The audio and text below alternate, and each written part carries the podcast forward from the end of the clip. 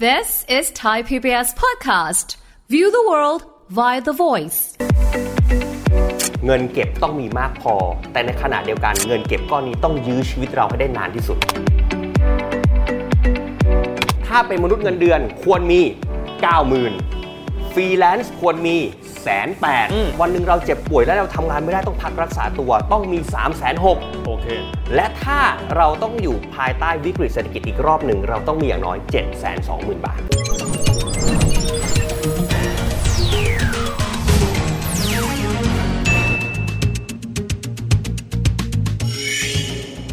สวัสดีครับ สวัสดีครับ นะครับ วันนี้รายการเศรษฐกิจติดบ้านนะครับ พบกับเราสองคนผมวิทย์สิทธิเวคินครับ ผมไกด์รัฐศักดิ์สกุลวัชระอนันต์ครับ นี่กายคนยุคปัจจุบันมักจะคิดแบบนี้แหม่เงินเดือนเราค่อนข้างน้อยเนาะ ทำไมเฮีย เอมบอกว่าเด็กๆเนาะ ครับ โตมาเงินก้อนแรกหรือว่าช่วงแรก ๆ ชีวิตเนี่ยจะมีความรู้สึกว่า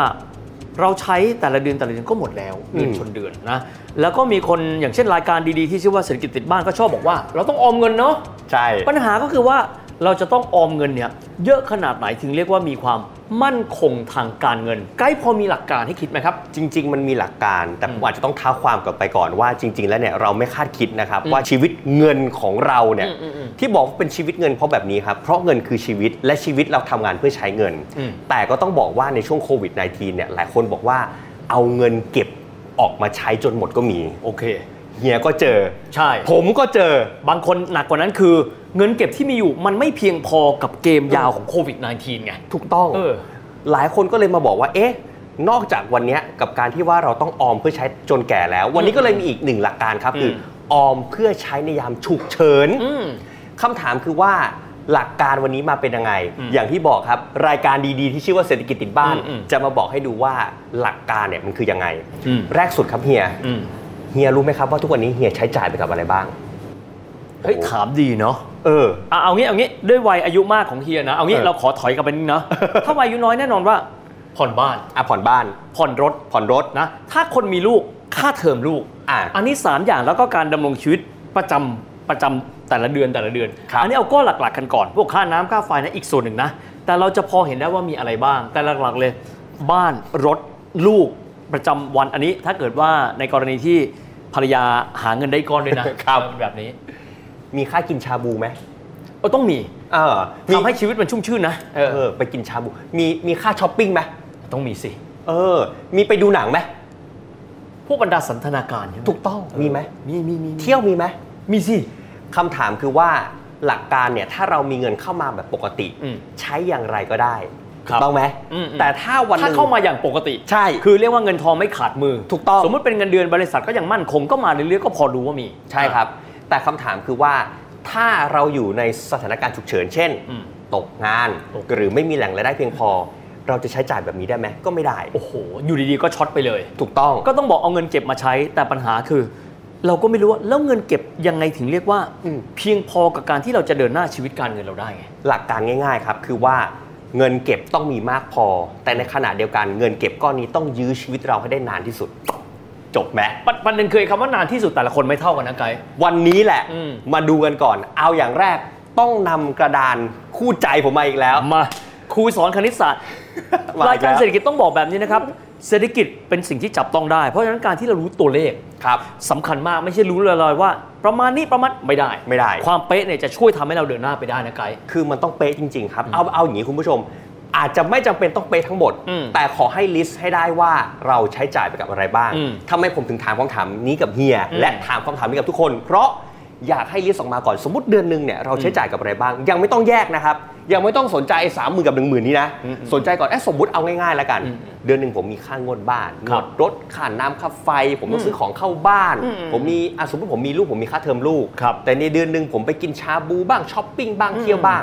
คำถามคือว่าเราต้องแยกแยะให้ได้ว่าอันไหนคือรายจ่ายที่จำเป็น โอ้โอเค โอเคไหม อืม สมมุติว่าผมเขียนมาเนี่ย ผมเชื่อว่าคุณผู้ชมจะต้องตอบกันอย่างได้แน่นอน อืม คำว่าจำเป็นเนี่ยคือจำเป็นจริง ๆ นะครับ ครับ ไม่ใช่นึกอุตริว่ากินชาบูแล้วจำเป็นอันนี้หน้าตีมือนะผมบอกก่อน อันนี้ต้องใช้จิตใจที่เป็นกลาง ใช่ ว่าจำเป็นคือจำเป็นจริงๆ ใช่ อ่ะอย่างเช่นอ่ะติ้งต่างเลยนะ สมมติบางคนค่างวดรถ บางทีอาจจะไม่จำเป็นก็ได้เราไปไหนมาไหน บางคนก็บอกว่า เป็นมอเตอร์ไซค์ได้ไหม เออ าเป็นต้น อันนี้ก็แต่ละคนคำว่าจำเป็นก็ไม่เท่ากันอีกเนาะ ใช่ครับ เพราะฉะนั้นให้ตีความคำว่าจำเป็น ใช้คำว่าจำเป็นก่อนนะครับ สมมุติว่าไม่มีอะไรเลยเลย แบบเดือนหนึ่งเงินเข้ามาปกติ ใช้จ่ายไปเลย รวมรวมทั้งกันรวมทั้ง 8 รายการนี่คือ 40,000 บาท อืม แต่ถ้าเราถึงวันที่เราไม่มีรายได้เข้ามา เราจะเป็นต้องตัดรายได้ที่ฟุ่มเฟือย1 0 0 0 0นี้1 0,000 นี้ทิ้ง โอ้โอเค เพื่อให้เหลือ 30,000 บาทในการที่เราต้องใช้เงินก้อนนี้ให้ได้นานที่สุด ผมบอกก่อนนะ อยากให้ลิสต์มา และหาว่าอะไรคือรายได้ที่จำรายจ่ายที่จำเป็น อืม และก็รวมผลรวมออกมา มันจะมีผลต่อการคำนวณต่อๆไป อืม อ่าสมมุติผมคำนวณออกมาแล้วเฮีย เอ๊ะผมมีรายจ่ายที่จำเป็น ครับ สามหมื่นบาท อืม สามหมื่นนี้มันจะนำไปสู่การเก็บเงินที่จะใช้ในยามฉุกเฉิน ครับ วันนี้ผมผมมีเลขเด็ดให้เฮีย เออ 3 6 12 24 สามหกสิบสองยี่สิบสี่อ้าว อืม ทีนี้ไปดูกันว่า ความหมายของตัวเลข 4 ตัวของไกด์ครูคณิตศาสตร์เรา อืม คืออะไรบ้าง 3เนี่ยเขาบอกว่าคือจำนวนเงินใช้คำว่าผมใช้ระยะเวลาก่อนดีกว่า อืม อ่ะ อืม เดี๋ยวมันจะกลับมาที่จำนวนเงิน อืมอืม 3 เดือนคือระยะเวลาที่พนักงานประจำที่ตกงานแล้วจะสามารถหางานใหม่ได้ โอ้นี่คือเป็นเกณฑ์เฉลี่ย เป็นเกณฑ์เฉลี่ย ตกงานปั๊บอีก 3 เดือนน่าจะหางานใหม่ได้ นี่คือเป็น โอเค ช่วงเวลาที่เขาทำผลสำรวจมาแล้วนะครับ อืมอืมเป็นค่าเฉลี่ย ค่าเฉลี่ย แต่ะคนยาวสั้นไม่เท่ากัน ไม่เท่ากัน แต่ต้องมีตัวเลขไว้เป็นเฟรมก่อน อืมอืม นี่คือเลข ครับ 3 ต่อไปเลข 6 เมื่อกี้ผมพูดถึงพนักงานประจำเลยใช่ไหมครับ ครับ มาเป็นฟรีแลนซ์กันบ้าง 6 เดือนคือระยะเวลาที่ฟรีแลนซ์ที่นานที่สุดเลยกว่าจะได้งานใหม่อีกหนึ่งงาน โอเค มีความหมายว่าจะวืดไปเนี่ยไม่มีแหล่งรายได้ อืม ประมาณ 6 เดือน หกเดือน เป็นค่าใช้จ่ายที่ฟรีแลนซ์นะครับ ครับ ไม่มีสังกัดโอเค เพราะฉะนั้นเพราะว่าฟรีแลนซ์เนี่ยเขามีความเสี่ยงมากกว่าคนทั่วไป อืมอืม แม้ว่าได้เงินมามากกว่า แต่ตัวคุณเขาต้องมากกว่า อ๋อ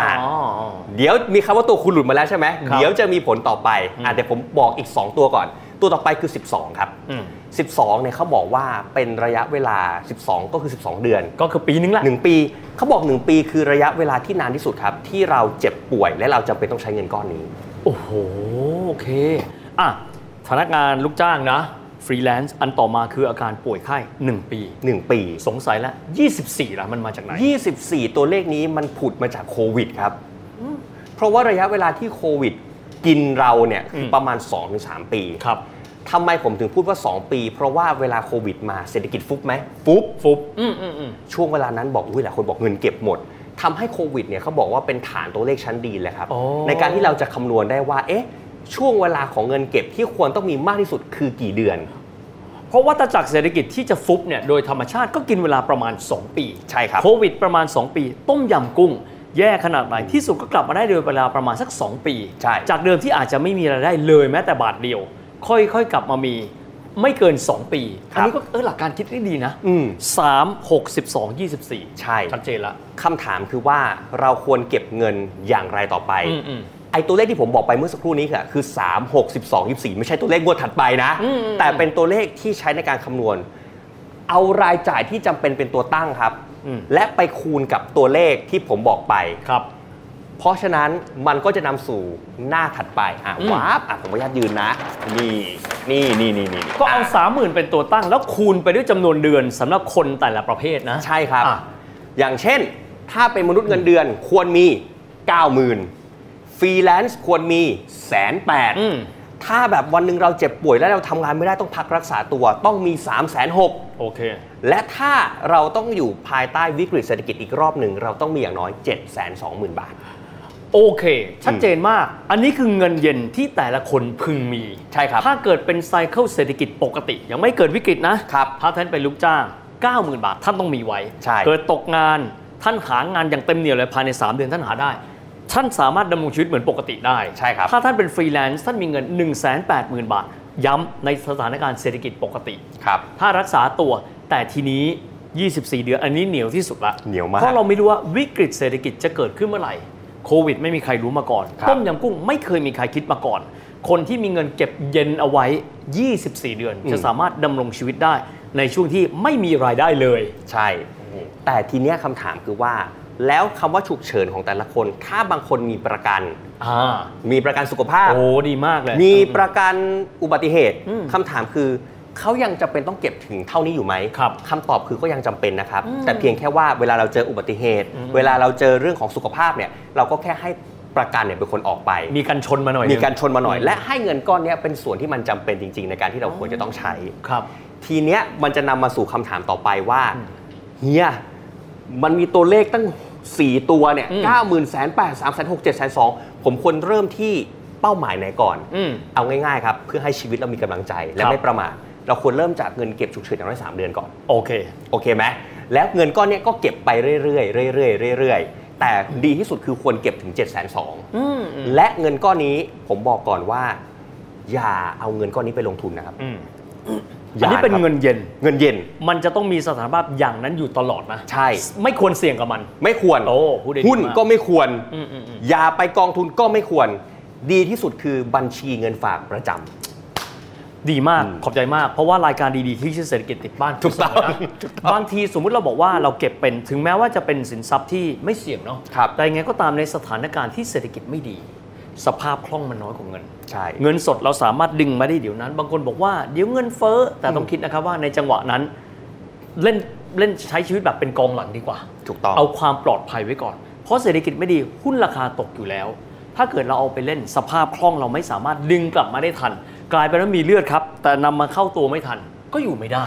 และที่กำลังจะบอกก็คือว่าไอ้เงินก้อนเนี้ยจริงๆเนี่ยบัญชีออมทรัพย์ก็น่าสนใจนะครับ แต่เนื่องจากว่าเหตุการณ์เนี้ผมใช้คำว่าฉุกเฉิน ฉุกเฉิน ฉุกเฉินก็คือมันมีความเป็นไปได้ที่จะเกิดแต่โอกาสเกิดน้อยมาก ครับ และระยะเวลาของบัญชีเงินฝากประจำเนี่ยมันใช้เวลาประมาณ 1-2 ปี อืมอืม อย่างน้อยเก็บไปเก็บมาดอกก็สูงกว่า ครับ มันก็ผ่อนภาระตรงนี้ลงไปได้อีกนิดนึง นิดหนึ่ง ก็ยังถือว่าโอเค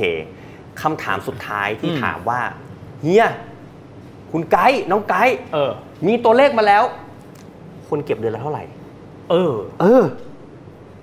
ผมบอกแบบนี้นะครับ ถ้าสูตรของเงินออมเขาบอกคนเก็บประมาณ 10%ของรายได้ ครับ เอาเงินก้อนนี้ไปออมสมมติมี อืม 30,000 เก็บ 10%เ 3,000 พื่อไปออม 3,000 เอาไปลงทุนอะไรก็แล้วแต่แล้วแต่ แต่ถ้าเป็นเงินฉุกเฉิน เงินสัดส่วนที่เก็บอาจจะน้อยกว่าก็ได้อ่าสมมุติว่ามีเงินเดือนเข้ามา 30,000 เอาแค่ 5%ก็พออ อืมอืม แต่ 5%คือขั้นต่ำนะครับ ขั้นต่ ถ้ามีมากเก็บมากได้ อืม แต่ก็ต้องไม่ไปเบียดเบียนชีวิตจนเราไม่มีความสุขเลย อืมอืม แต่ขั้นต่ำคือ ครับ 5%หมายความว่าได้เงินเดือน 30,000 มา ตัดมาเดือนละพันห้าเอาไปใส่ในบัญชีเงินฝากประจำเพื่อใช้ในยามฉุกเฉิน อืมนะครับ แค่นี้เลย ำสำคัญมากๆ ต้องมีวินัยนะครับ ผมว่าสิ่งที่ยากที่สุดคือก้าวแรกนั่นแหละครับ ครับ บางคนบอกไม่ได้หรอก เรามีเงินเท่านี้จะใช้ก็ยังไม่พออ ม เอาที่ไหนไปเก็บสลับกันนะครับ เราออมก่อนใช้ส่วนที่เหลือ ไม่ใช่เหลือแล้วจึงค่อยไปออม ครับ ถ้าใช้สมการหลังยังไงก็ไม่มีนะค ครั รับ บ แล้วบอกเลยนะครับว่าเรื่องของการออมเราเสพติดได้เป็นการเสพติดที่ดีนะครับ ครับ เพราะว่าถ้าเราเริ่มเราเห็นเงินในบัญชีเพิ่มขึ้นตลอด แล้วเราสามารถทำได้ในเดือน 2 เดือนแรกว่าเรามีวินัย ที่สุดแล้วเงินนั้นจะค่อยๆพอกพูน และตัวเราก็จะเพิ่มสัดส่วนของการออมไปเรื่อย ครับ ๆพอวันหนึ่งเราเข้าเป้าหมายที่ 1 เช่น 3 เดือน เราจะรู้สึกว่าเราทำได้ ใช่ จากนั้นก็จะก้าวไปเรื่อยๆ แต่ขอย้อนกลับมานิดนะครับ ชาร์ตแรกเลยนะครับ ที่น้องกายพูดเนี่ยที่บอกว่าอะไรจำเป็นไม่จำเป็น เราต้องใส่ตัวเลขแบบไม่โกหกตัวเองนะครับ บางคนเนี่ยพยายามที่จะบอกว่าเราใช้เงินน้อยมาก ตัวเลขหลอกไม่ได้นะครับ ครับ เอาบัญชีเดือนเดือนมากางดู แล้วจะพบว่าเรามีส่วนที่จำเป็นและไม่จำเป็นเนี่ยบางครั้งเนี่ยเราคิดเข้าข้างตัวเอง เราใช้เงินน้อย อืม จริง ๆ ไม่ใช่ วางแผนดีๆ ลองดูตัวเลข ครับ เราจะได้อาจจะมีตัวเลขของเงินที่จำเป็นต้องใช้ต่อเดือนจำเป็นนะฮะเยอะกว่าที่เราคิด แต่อย่าเสียกำลังใจครับ ถ้าท่านไม่เริ่มต้นที่สุดแล้ววันหนึ่งท่านต้องบีบให้เริ่มต้นครับ ผมบอกว่าท้ายที่สุดผมทิ้งท้ายแล้วกัน อืม วิกฤตเศรษฐกิจเราเห็นมาแล้วนะครับ คนที่มีเงินเก็บไม่พอท้ายที่สุดต้องกู้นะครับ อืม และเป็นหนี้เป็นสิน เพราะฉะนั้นการที่เรามีเงินเก็บใช้สำหรับในช่วงฉุกเฉิน เป็นการหลีกเลี่ยงเราเข้าไปสู่วงจรของการเป็นหนี้นั่นเองครับ ตอนนี้วัฏจักรเศรษฐกิจขาลงนะครับก็คือโควิดจบไปแล้วนะครับป ครั ก บ ติจะไม่เกิดวิกฤตซ้ำซ้อนในเวลาอันสั้น เพราะฉะนั้นเริ่มต้นตั้งแต่วันนี้นะครับอย่าหันไปมองข้างหลังว่าน่ากลัว มองข้างหน้าครับว่าเราจะทำยังไงให้ชีวิตการเงินเรามั่นคงนะครับ ครับ นะสำหรับวันนี้เวลาของรายการเศรษฐกิจติดบ้านก็จบลงแล้วนะครับแล้วเดี๋ยวยังไงก็ตามเราพบกันในโอกาสหน้ากับเรื่องราวดีๆแบบนี้สำหรับวันนี้เวลาหมดแล้ว สวัสดีครับ สวัสดีครับ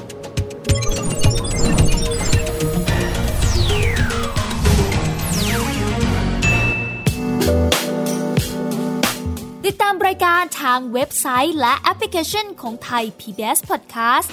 Spotify SoundCloud Google Podcast Apple Podcast และ YouTube Channel ไทย PBS Podcast Thai PBS Podcast View the world via the voice.